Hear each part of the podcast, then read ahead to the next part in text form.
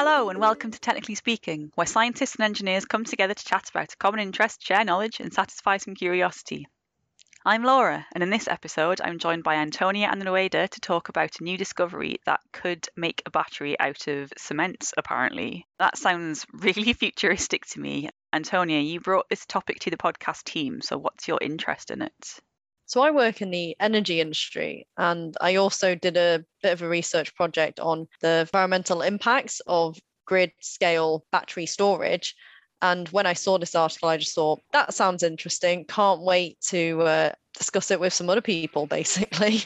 Fair enough. I know that batteries are meant to be part of the future energy mix as we switch to more diverse energy sources. So I guess that seems quite a, a relevant topic for climate change and various other things. And when I heard about the article that you mentioned, it sounded to me like they were turning cement into a battery so that buildings could store electricity. And Rueda, you're a civil, you've got a civil engineering background, so I guess you can help us decide whether this is feasible or not. Yeah, I find it quite interesting with the whole common um, theme now of sustainable energy and also environmental friendly buildings it's interesting to see if such technology could help us store electricity in our concrete. Mm. So I guess we want to start with some of the basics here. So I know that cement is porous and that that pore water is alkaline and that alkalinity is the basis for some batteries. We obviously have alkali batteries. But Antonia, do you want to start us off with some of the basics and explain very briefly how batteries work? Sure. So we always go back to what we learn in school. Of course. You know, you might remember a, a sort of beaker full of some sort of acid. On one end, you'd have one metal of a type, another metal. You could hook them up to a current meter and it would have electricity somehow. You know, I genuinely don't remember doing that in school. I've also made one out of aluminium cans as well. You had an interesting school. Oh, this was actually um, Engineers Without Borders. we did it as a workshop to demonstrate basic principles. But anyway. so you've got two different metals and you've got them in some sort of liquid that does something. Yeah. And if we look in a bit closer beyond a microscope, you know, at the sort of atomic ion molecular level, what we're seeing is an exchange of charges. There are certain combinations of metals which will have a what we call a potential difference in that they're sort of compatible that they would happily exchange these ions. And in this exchange, you may release some electrons, which would generate your current. This is going to get so confusing. There's so many odes and ons and everything. I think this might be why I don't remember it because there are so many different confusing yeah. words. when you put these together, you know, you you also have a, a solution of some sort electrolyte or some sort of medium for these ions to kind of pass through. And the potential difference is what attracts them from one metal to another. And you get electricity. It's kind of magic. It's magic. It, yeah. It's electrochemistry, yes. I guess. Um, and if anyone remembers uh, redox chemistry, reduction and oxidation, you know, it's exchanging of electrons. So that's the basic of a battery. There are now so many weird and wonderful ones like ceramic batteries, so solid batteries rather than these liquid with metal in it.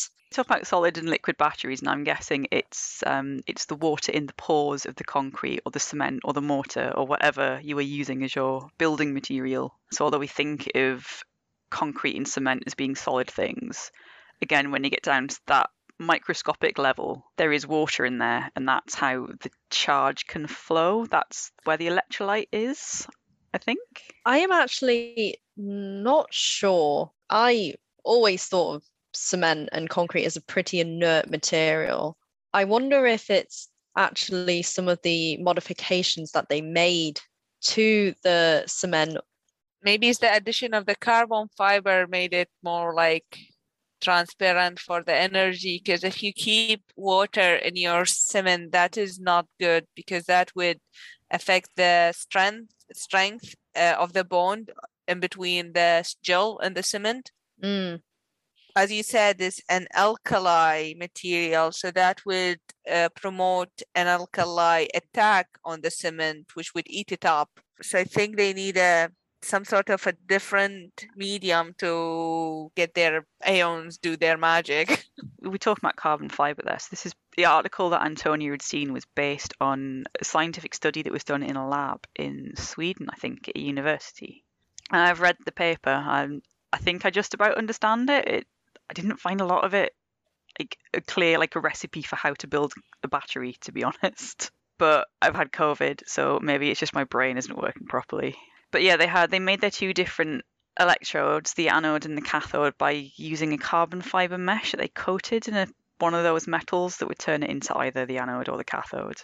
And then they had a third layer in between this electrolyte that separated the anode from the cathode. And I think when they made that, it was it was a mortar, so it was basically water, cement powder, sand, and then to the water they added some hydroxides. Some, I think it was potassium hydroxide and lithium hydroxide. So they had this sort of multi-layer structure, and they were doing it in a lab, so it was quite small. I got the impression from the paper that it was 10 centimeter by 10 centimeter squares, and the whole battery was maybe a centimeter deep.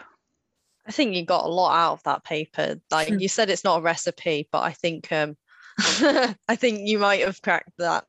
I hope so. I might have misread something, and everything I said might have been totally wrong. but let's go with it. Let's use that as the basis. That's the basis of a scientific thought. You you think of something and then you also accept you could be wrong. All right, so if we take literally what they made in the lab, I have two questions to this. How useful is it as a battery? And then can you actually build a house out of it? Let's start with the battery question. Is it useful as a battery? Okay. Ooh, that's a big question.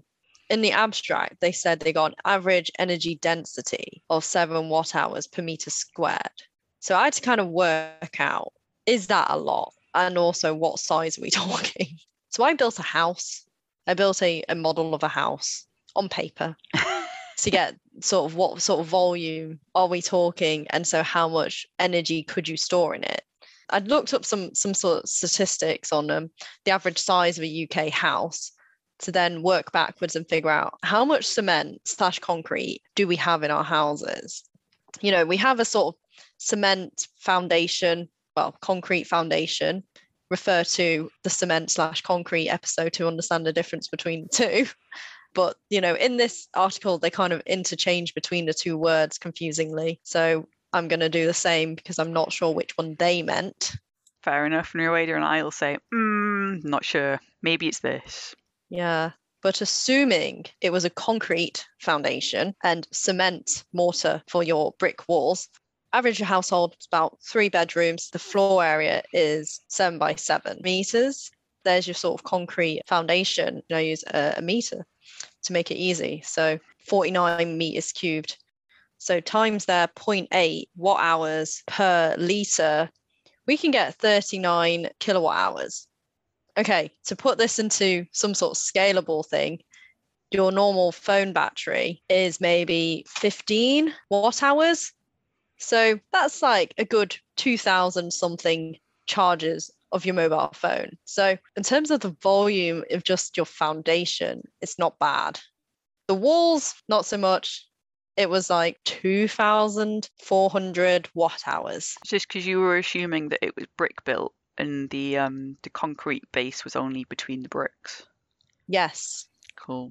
My concern is if we use all the foundation, how much weight this foundation can carry in terms of structure, because foundation is a load bearing element in the structure and it would need to be have a certain strength. And if we introduce this technology into our foundation what is the strength?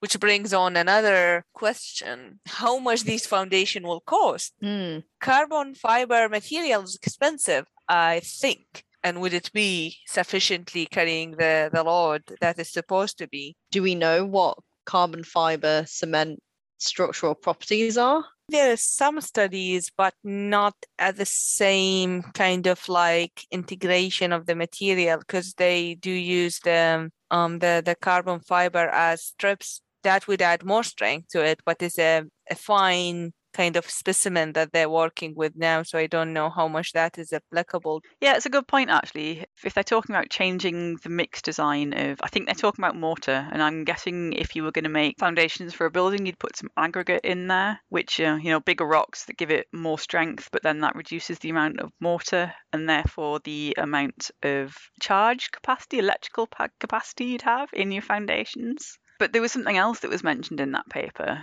If we sort of stick with the fundamentals, that it, it seemed to suggest that the battery would hold less charge with every charge cycle. Yeah. Again, in the abstract, they said the average energy density over six charge slash discharge cycles. Now, plugging your phone in and out, you know, you could quickly use those cycles. So there is some sort of degradation you expect over a certain number of discharge charge cycles. And what that essentially means is your material that you'd been using as your anode and cathode is no longer that same material that produces that electrochemical reaction. What what would you do then if that was built into your house foundations? Would you dig it up to then change it and replace, or do you just leave it in situ and it's just no longer a working battery? Wouldn't you have to completely demolish the house to do that though? Normally we will design concrete to be between 50 to 100 years as the design life. So if we need to demolish it, that's a big problem. Ooh, that is a problem. the other option is we use it in the non non-structural member that does not carry load that is that are replaceable. Maybe we will have some sort of not a foundation of course but some sort of bits of the wall that we can store these uh, magical concrete cells to do that which is might be more accessible. Would you make non structural sections of a building out of uh, concrete? Yeah, that's a difficult question. It depends on what you're doing. Sometimes you will need to use such a member for stability, but it's not load bearing. And if, if, if it's not load bearing member, you can take it out. So in, in terms of the beam that basically hold the building, we have load bearing beam and not not load bearing beam. So you can take the non load bearing beams out but you can't touch the load bearing beams. Uh, so if you sometimes walk to a restaurant and you'll find a huge column in the middle that straight away is a load bearing one. You don't touch it. No one is touching it because they refurbished the building lots of time redesigned it but they can't get rid of that big column so that's the same idea. no, but I guess we're talking about stuff in the future, I suppose. I mean, this was something that was done in the lab, and that's very different to doing something out in the wild. I don't want to say in the real world because the lab is a real world; yeah. it does exist. Uh, especially this one, like you know, they they it wasn't a computer simulation; they physically made these um these batteries, so we can say real world here. Yeah. Yeah, the other option we can use them as like um like in the bridge the beams or something and and as a precast because there's a precast concrete that you prepare it in a lab then go glue it. And it's the the advantage of that you can unhinge that member even if that was a load bearing member. So you unhinge it replace it with something else and you'll be fine so that's the other option that you want to, if, if they want to use it in building things, they can use them as precast one, but they will be hell expensive to change. Uh, so, Antonia, you mentioned that you could probably charge a lot of mobile phones from the foundations of a house. That sounds like a really weird thing to say. In this theoretical house that we've built out of this wonder material, yes that only exists on paper that's not in the real world. I wonder though, I don't use my mobile phone a lot, but there are lots of other things I do use. Mm. We now have a hybrid car, so that is probably one of the biggest draws of electricity in our house. I have no idea what the capacity of the battery is for that, but could I charge something bigger or could I run my entire house from my foundations if I've charged them up somehow? Say I have solar panels as well. Oh. So I charge them up on a day when it's sunny. Can I then use that on a day when it's not sunny? I mean, I would almost just skip the foundation battery and just use your car as that battery. But what if the car is in use when it's sunny? Fair point. Well, then, back to our hypothetical house. from my understanding of uh, electrical engineering is you have power and it's linked to current and voltage and what you need is a certain delivery to be able to charge your car so charging a phone the phone voltage is quite a lot lower and same with the amps but if we were trying to use a kettle which requires a instantaneous high draw of power of about two kilowatts. That's going to be a big ask from a battery like this, which would have high internal resistance. I think you'd be better off not using that for your household. Oh. It may be okay for low power applications. Ah, so it's not going to solve all of my energy problems then. I don't think so, unfortunately. But I am big on energy efficiency. So if I have really energy efficient appliances, well, you were talking about low draw, right? So you can run your lights off it. Your LED lights, yes, maybe not incandescent fluorescent ones. Don't like those things anyway. They're not energy efficient enough. I wonder what that means for the future of this technology then. I mean, obviously, it's a concept that was developed Mm. in a lab, and that always means there is more development work to do. And it would be really cool to have my house powering all of my um, energy needs. So I can maybe charge it up either from the grid when demand is low, hmm. so I can help balance the grid, or I can just use solar panels. Or you can use both. Yeah, it's a multi pronged approach, really. I think also, kind of like with solar panels, when we first started with them, the efficiency was quite low. And same with this, you know, the energy density is not insignificant.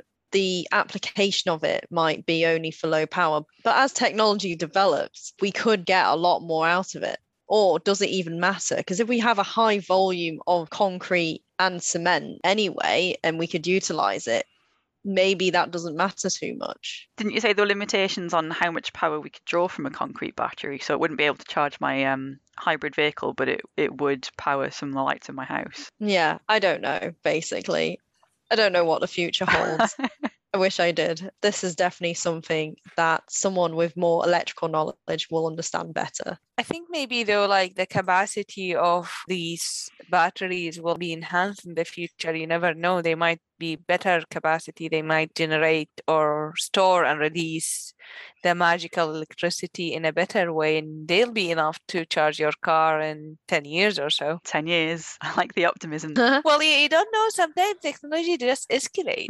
that is true. I still have more concern about their structural safety rather than their electricity generation um, capacity there. Yeah, I mean, the thing they were doing in the lab, it was those like, I'm saying they were 10 centimetre by 10 centimetre squares and they were a centimetre deep. That sounds like a small thing to build a house out of. And I can't imagine building up all those individual layers and how long that would take. So I imagine there'd be some way of um, having like one side of the house is the anode and another is the cathode and not having all these little tiny tiles. I have no idea what that would mean for the capacity of the battery, whether it would give it even more resistance. I think it would. I think it would give it a lot more resistance because you're basically asking for this potential difference to be spread over a large dimension. I picture that you would have loads of little cells, or there's some strange, um, some wonderful ways that batteries are built. Instead of just having cells next to each other, they stack them and then they have a separator between them so you can have quite um, a dense sort of battery. Or there's even ones where they have a sort of a spiraled structure how you get a spiraled cement battery is another question. That's a very ductile cement you have there to do that. Yeah, practically how you pour cement in that fashion. we do put them in squares or circles or cylinders. Yeah, simple shapes, not spirals. Not yet. Rueda, we mentioned in the episode about skyscrapers that civil engineering is moving away, hopefully moving away from using concrete and steels, which aren't necessarily all that sustainable because they have quite a high carbon footprint. And we mentioned using wood instead. So is it likely that we'll be using concrete in, say, 50 years? Yes, I don't think concrete is going away. There's lots of uh, solutions to try to reduce its impact using a local source aggregate, let's say, one of the things that would reduce the carbon footprint. using admixture to reduce the amount of cement. And there's lots of technologies we're using to reduce the carbon footprint. So when we demolish it, lots of people are using the reclaimed aggregate. So you demolish it and use the demolished concrete as aggregate for the new concrete. So concrete and, and steel are not going away. Oh, okay, so we could, if this technology, um, this concept that came out of the lab continues to develop, we could have houses that are actually batteries. Yes. Oh, that's cool. I also wonder how easy it is to tap into that electricity though. Because I now have a vision that my wall is made from concrete and I can literally just attach, hold a wireless charger to it, I should say, and it will just charge my device from that wireless charger magically. You know, like the Apple Watches where you just kind of um, it uses induction, doesn't it? You just kind of rest your watch on the charging plate and it charges. You don't want your wall to electrocute you. is it? No, I'm not too sure I could get electrocuted from uh, an Apple Watch charger though. that would mean I'd be dead, and I don't think they carry enough. Oh, is it the current or the voltage? I can never remember which it is, which is the lethal part of that equation. They will have to make it a safe board somehow. The technology is in term of having the storage, not the releasing, right? Yeah, I think if we were to try and harness it, I don't think we would just have it just radiating out of the walls. I think we would sort of, you know, maybe um, some sort of concentrated way, maybe cables. That would be wild to just have energy just around ready to harvest in a usable fashion because a lot of energy when we talk about waste energy is just heat and it's just floating around and we can't use it it's just there hmm. because you know energy can neither be destroyed or created Yeah. only transformed this is going into the, the sci-fi world of Transformers, robots in disguise. I am a bit disappointed that you're being very practical and saying we'll still have to use cables. we can't just have power transmitted without wires. Although I know there is research in that area as well. maybe if we didn't make it into a battery straight away and got it to generate fields but then we'd have to have everything that would be able to use the magnet it would still convert it back into electricity though so maybe it's not very practical because of the conversion losses Yeah, Would that field intervene with the other uh, electrical Mm. field with like networks and internet and microwaves? That's a lot of electromagnetic radiation floating around it shouldn't interfere though if it's on a very different frequency. I don't know. Mm. No, me neither. I think we're we're straying so far from the things that we know about, which Yes. is structural engineering and energy storage. quite far away to be honest As we normally say in this show, once we start to deviate so far off topic that we think that's probably a good point to leave it, that's where we're going to leave it. So, to answer the question, can you build a house that stores electricity?